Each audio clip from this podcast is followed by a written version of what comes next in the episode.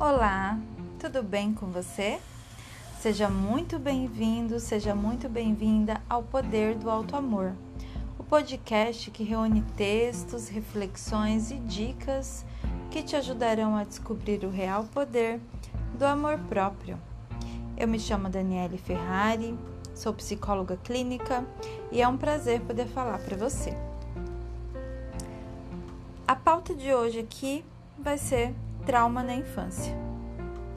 Uma infância traumática aumenta o risco de desenvolver transtornos de ansiedade mais tarde lá na vida. É nessa fase que as experiências moldam o cérebro para aprimorar as respostas do corpo às ameaças percebidas. Ter uma infância traumática aumenta o risco de uma pessoa desenvolver transtornos de ansiedade mais tarde na vida. A exposição à adversidade na primeira infância aumenta a vulnerabilidade a vários transtornos psiquiátricos ao longo do desenvolvimento. Homens e mulheres parecem ser afetados diferentemente pelos traumas, sendo as mulheres mais propensas a desenvolver distúrbios, incluindo ansiedade e depressão. De fato, pesquisas anteriores revelaram que a adversidade no início da vida modifica permanentemente circuitos de processamento cerebral e produz consequências ao longo prazo, como déficits na regulação emocional e cognição. Duas áreas do cérebro que são cruciais no funcionamento dos circuitos cerebrais relacionados à ansiedade incluem a amígdala basolateral e o córtex pré-frontal medial. A amígdala é uma estrutura do tamanho de uma noz, alojada no lobo temporal, aproximadamente na altura dos ouvidos. Ela está dividida em 12 núcleos, sendo o núcleo basolateral implicado na modulação de comportamentos relacionados à ansiedade, na recordação de informações emocionalmente salientes, na tomada de decisão e no comportamento direcionado a objetivos.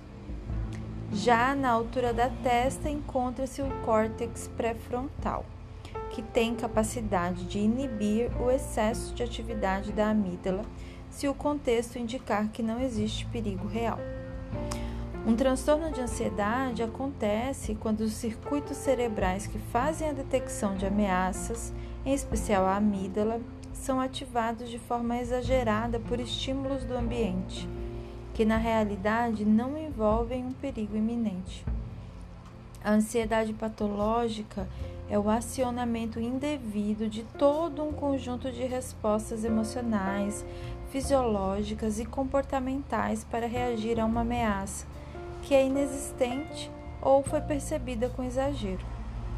Na infância, esses circuitos começam a funcionar e podem ser afetados pelas experiências iniciais, passando a exibir uma hiperatividade. Durante a infância e adolescência, as experiências moldam o cérebro para aprimorar as respostas do corpo às ameaças percebidas. E as situações traumáticas podem deixar marcas equivalentes a cicatrizes emocionais, alterando para sempre os caminhos neurais de processamento. Investigações realizadas anteriormente apontaram efeitos de traumas na modificação desses circuitos cerebrais.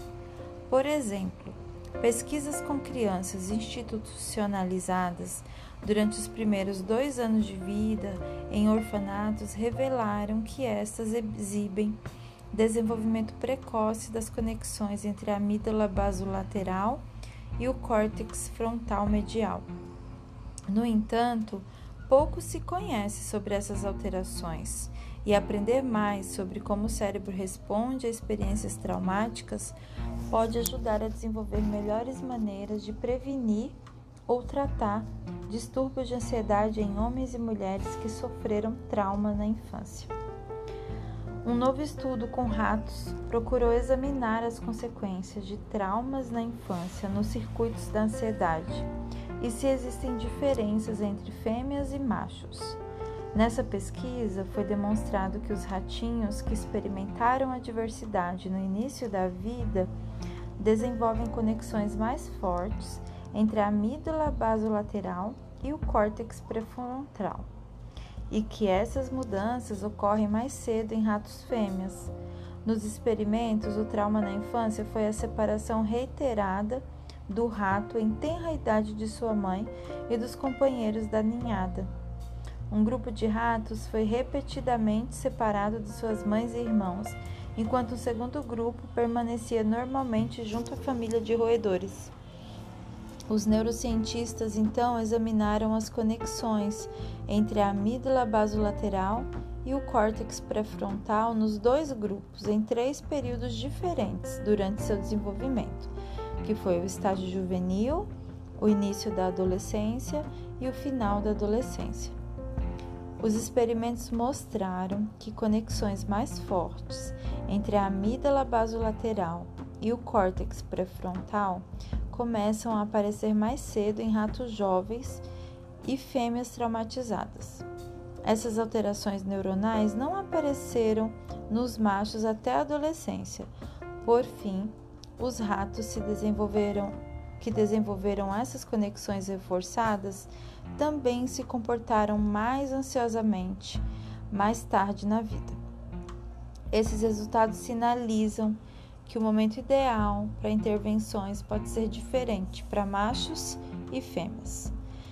É necessário que se realizem mais pesquisas para verificar se esses resultados se aplicam em seres humanos e assim desenvolver estratégias eficazes de intervenção específicas para indivíduos com base em fatores como gênero, época da exposição ao estresse dos traumas na infância. Interessante, né? Interessante pensar que a gente realmente acaba sendo afetado com, com o aparecimento de alguns transtornos mentais, emocionais lá na frente, quando alguma coisa rompeu, alguma fase lá do nosso desenvolvimento lá atrás na nossa infância, alguma ausência importante, alguma mudança muito radical, né? Assim, alguma alteração mesmo abrupta, né? Então, era isso que eu queria partilhar com você hoje, para trazer consciência, para trazer entendimento sobre como os primeiros anos da nossa vida é, podem ser determinantes, né, dentro da saúde mental lá na frente, dentro das nossas escolhas, tá bom? Hoje eu vou ficando por aqui. Se você quiser conhecer um pouquinho mais do meu trabalho, você pode me seguir na rede social, no Instagram. O meu arroba é psicóloga.daniele Ferrari. Meu Daniele é com dois L's e E no final, tá bom? Tem o meu site também, www.danieleferrari.com.br Vou te deixar um beijo, um abraço e até a próxima.